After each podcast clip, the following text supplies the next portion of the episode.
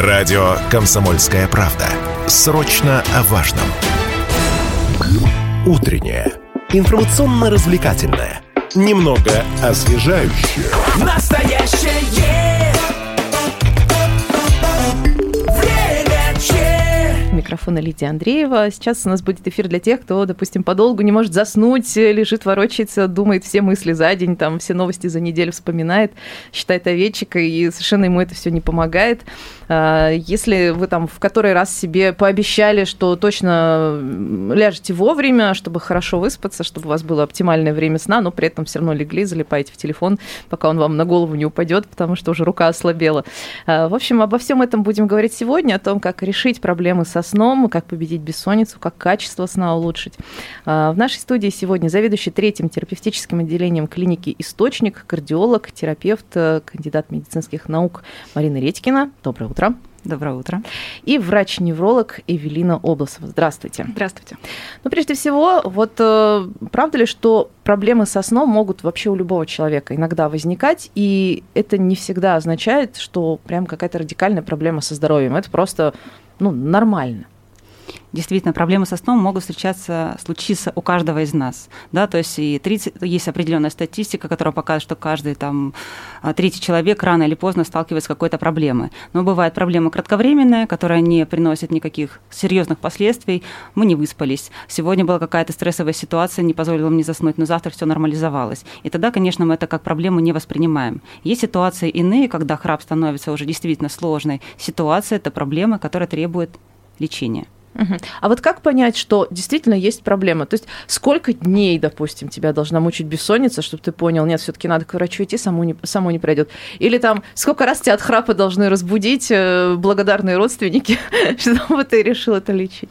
Ну, во-первых, есть определенные симптомы, да, то есть кратность, э, продолжительность, она у всех разная. То есть либо я сегодня не поспала, завтра поспала, я спалась, и никаких проблем нет, либо это проблема, которая становится системой, там месяц я не сплю каждый день или некачественно сплю, постоянно просыпаюсь, либо не могу заснуть, преждевременные пробуждения, которые мешают мне нормально жить. То есть днем я сонливый, постоянно хочу спать, засыпаю за рулем, на работе и так далее. Если появляются какие-то проблемы уже, скажем, соматические, да, появляется там мышечное напряжение, головные боли, Нервный тик. вот нервный тик, как вариант. Это могут быть какие-то а, гастропроблемы, да, то есть со стороны желудочно-кишечного тракта. То есть когда мы понимаем, что уже есть какие-то проблемы со здоровьем, какие-то звоночки, вот тогда, наверное, стоит задуматься, что пора обратиться к доктору.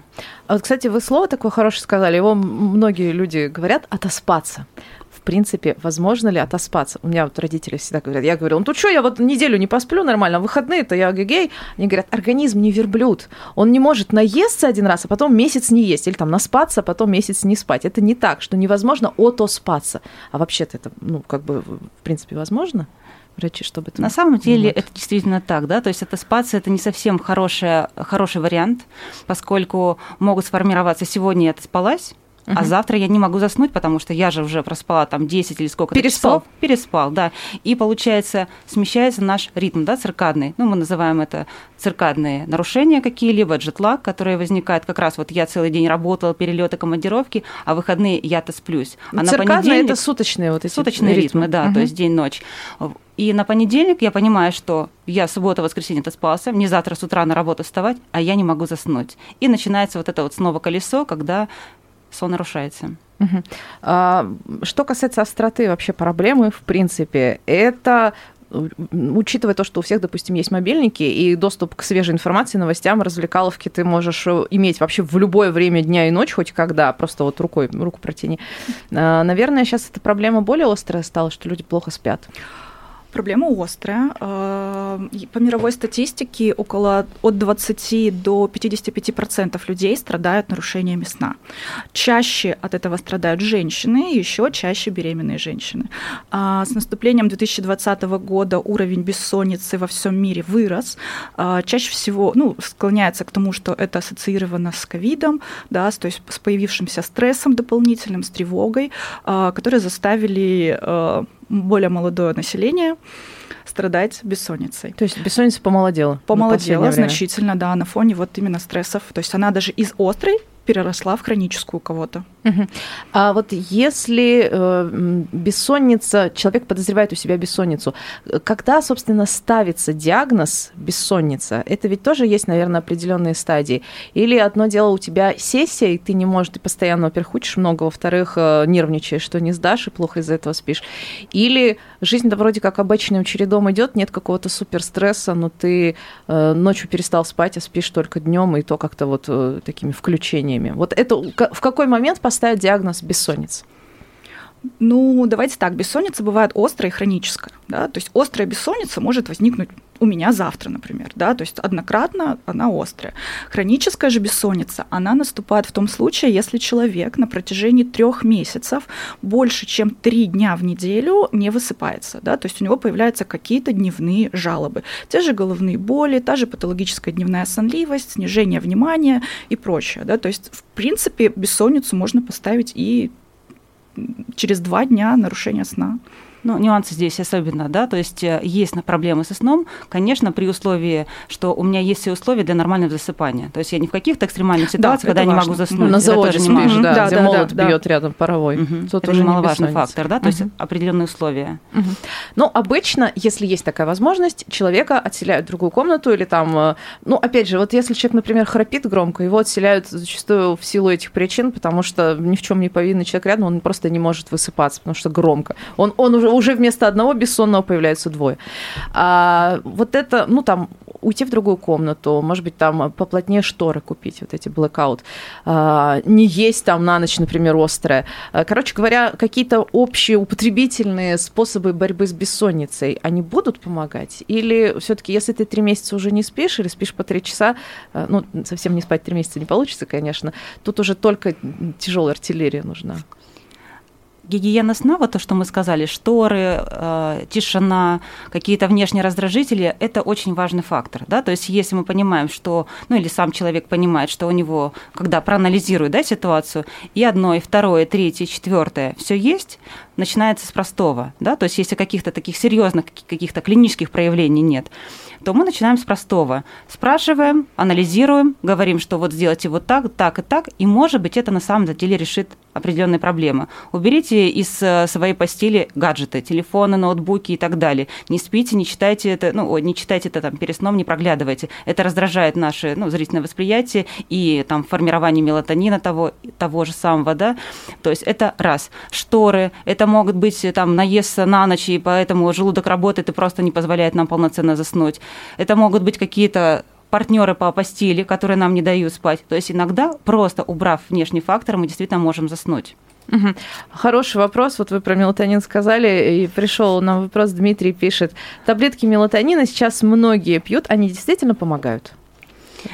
Я тоже что... хотела задать, да. Да, что говорить про мелатонин, в принципе, у многих препарат работает вера в него, да, что это плацебо, или на самом-то деле срабатывает механизм определенный, вопрос такой открытый. Почему? Потому что, в принципе, если у нас возраст, ну, определенный, да, там до 50, 55, может быть, 60 лет, уровень мелатонина у нас вполне нормальный. Вообще да? это То гормон, есть, который вырабатывает сам Да, организм. для того, чтобы как раз определить наши циркадные ритмы, чтобы там день мы бодрствуем, ночью мы начинаем засыпать. Как только у нас э, наступает определенное время суток, когда уже темнеет, когда уже яркого солнца нет, э, начинается его выработка в большей степени, да, и, соответственно, которая нам позволяет заснуть.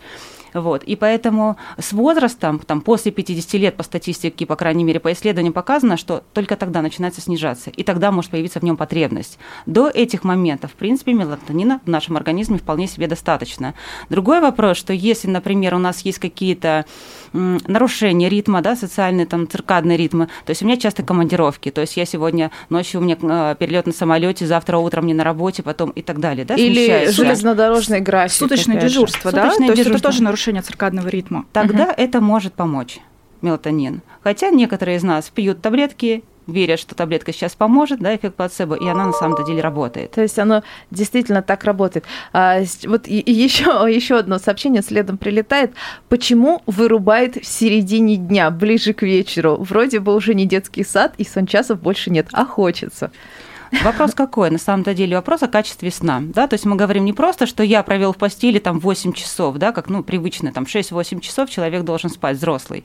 То есть э, вопрос про качество, то есть у нас есть определенные фазы сна, поверхностный, глубокий, ремсон и так далее. То есть если в ночно, ну, во время сна у нас не было глубоких фаз полноценных, да, то есть когда мозг отдохнул, когда мы а, выспались, восстановились и так далее, да, то есть тогда у нас днем может как раз вот эта вот сонливость дневная наступить Мгм. из-за некачественного сна. А что такое ремсон, кстати?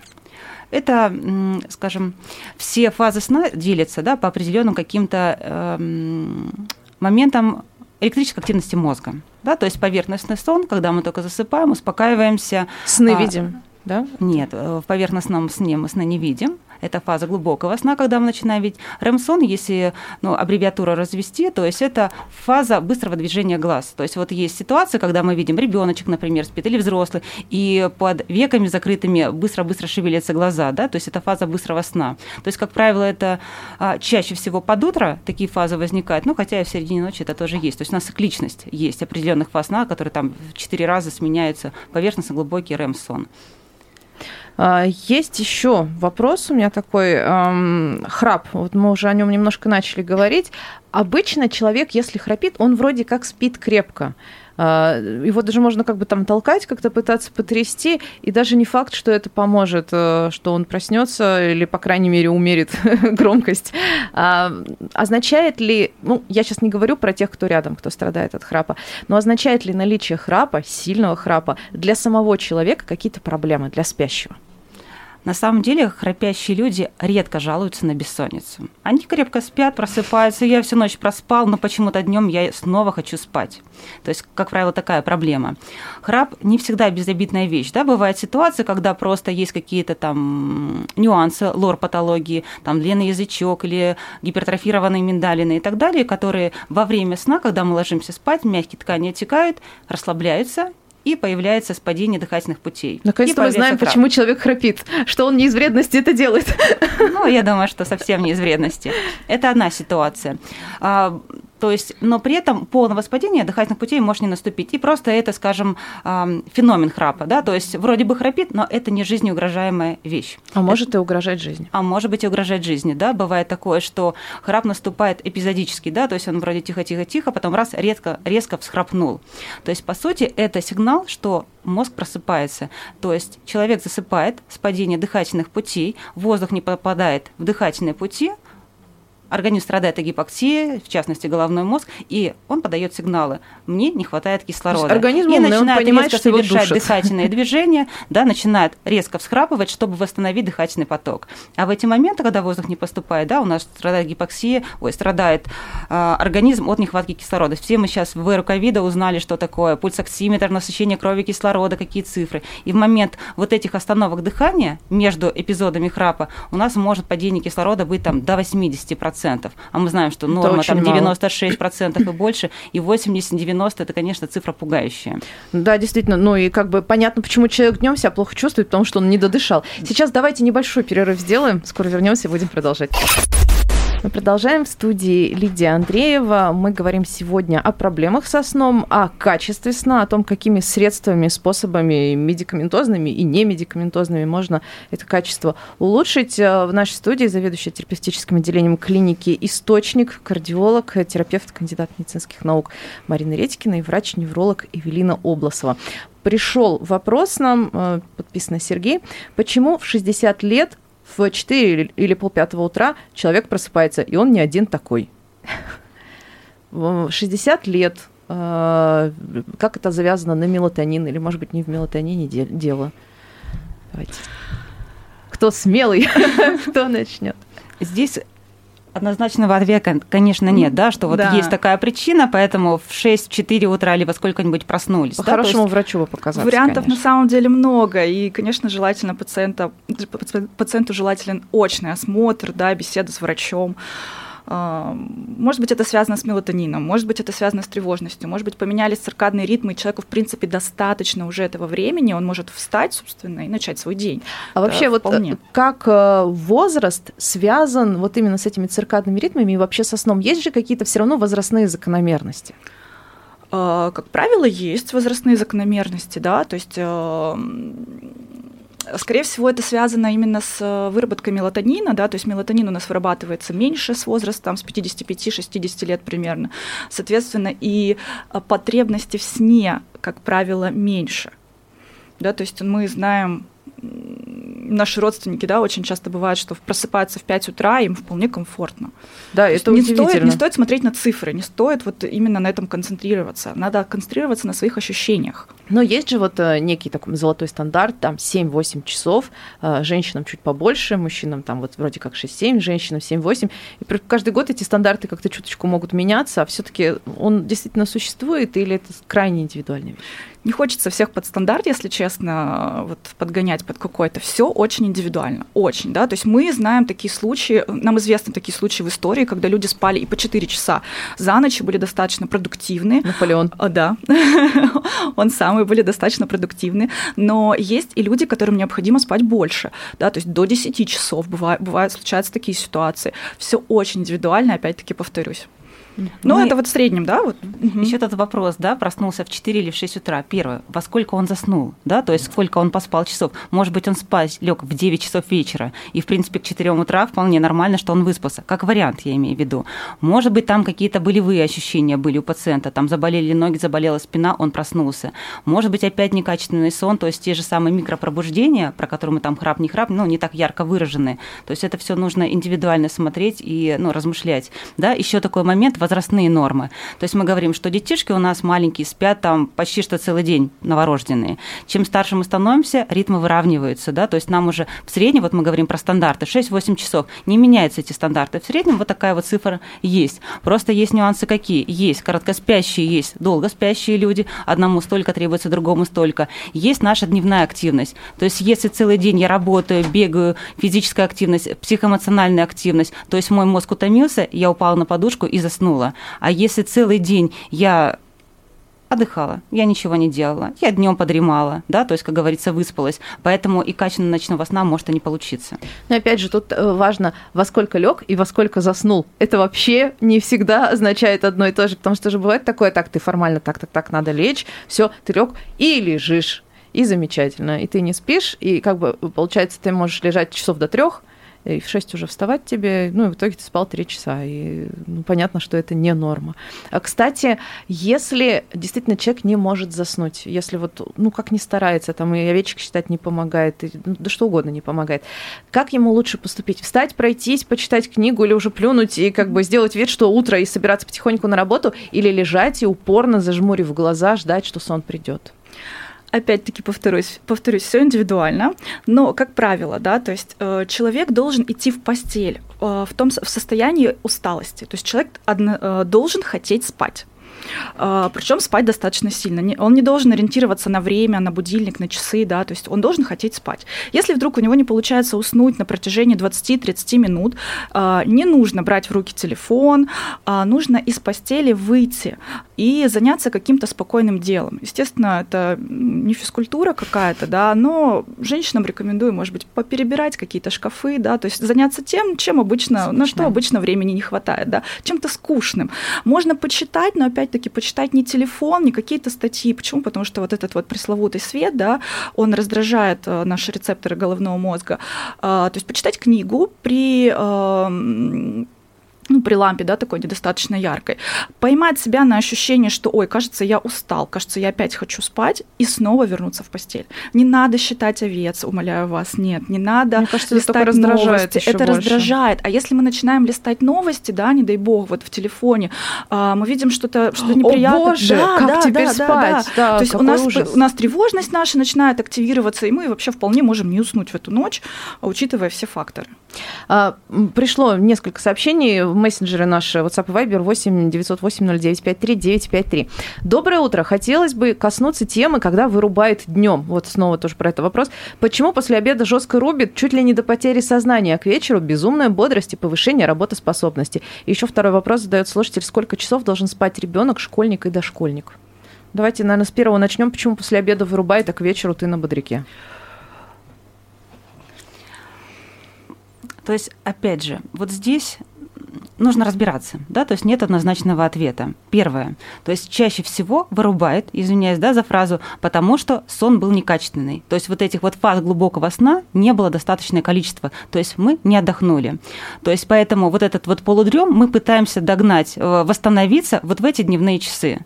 А ночью, ну, как, ой, там вечером, поздно вечером, у нас вроде бы мы отдохнули, плюс-минус, да, и начинается уже какая-то бодрость. И опять же, наступила бодрость вечерняя, ночная, мы опять заснули поздно, некачественно выспались, и у нас вот сместился этот э, весь ритм. А себя можно как-нибудь подавить, поломать, вот чтобы вечером не было этого ощущения сверхбодрости, и ты таки лег тогда, когда нужно, потому что тогда, ну, если тебе к определенному времени вставать рано утром, а вечером тебя накрыла бодрость, чего делать?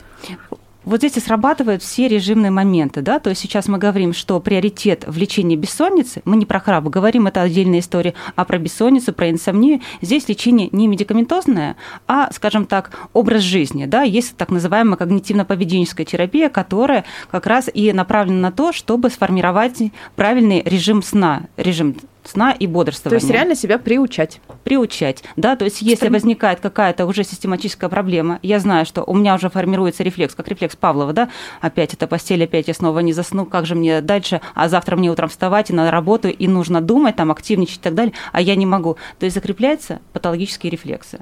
Угу. Да, когнитивно-поведенческая терапия, она нам помогает устранять ошибки в поведении и мышлении. А вот школьник и дошкольник тоже был вопрос, сколько должен спать школьник, а сколько дошкольник? Ну вот есть определенные, скажем так, э, данные да, о том, сколько ребеночек должен спать. Если ему еще нету трех месяцев, да, вот он до трех месяцев, он спит фактически там 12-18 часов, больше половины дня.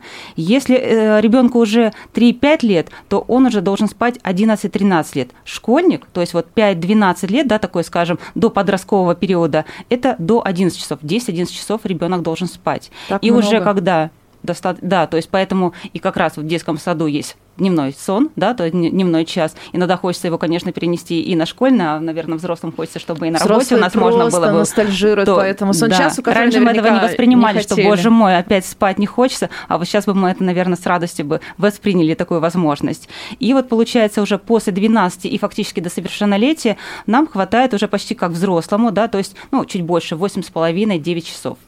А, вот еще, сейчас, сейчас, сейчас открою, есть в Вайбере вопрос. Очень часто езжу за рулем по городу. Почему клонит в сон за рулем? По 8 часов сплю. Вроде не монотонно, ну, видимо, вид, э, и не трасса. Э, Почему человек засыпает, хотя у него постоянно меняется картинка? Может быть, он храпит ночью? То есть нужно как-то выяснить, каким образом вы спите, да, и как со- он спит. составить мнение как о он спит, да, то есть часов недостаточно. То есть здесь очень много нюансов, которые нужно уточнить. Храп – одна из распространенных причин дневной сонливости. А, а дневная сонливость, в свою очередь, может и к ДТП привести. А вот смарт-браслет это покажет? Не обязательно же, может, человек живет один, или, может быть, его родственники крепко спят и не могут там э, встать и Отследить. проанализировать Мгм. его сон. Фитнес-браслет поможет составить какое-то мнение?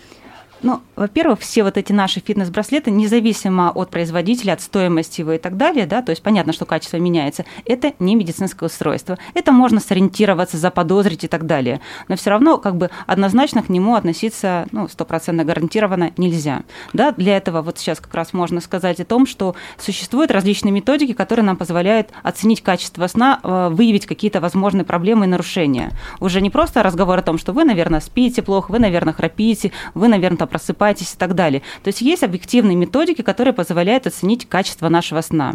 То есть если мы говорим про какой-то золотой стандарт, то это полисомнография, полифункциональное исследование, которое действительно позволяет у нас увидеть а, электрическую активность головного мозга, которая может нам показать, какие у нас активные движения, там беспокойные ноги, храп, не храп и так далее. То есть есть много нюансов. Вот эту самую сомнографию можно сделать в клинике «Источник». Э, Как раз специалисты клиники были в нашей студии.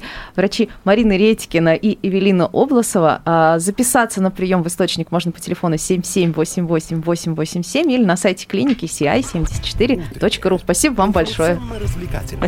Немного освежающее.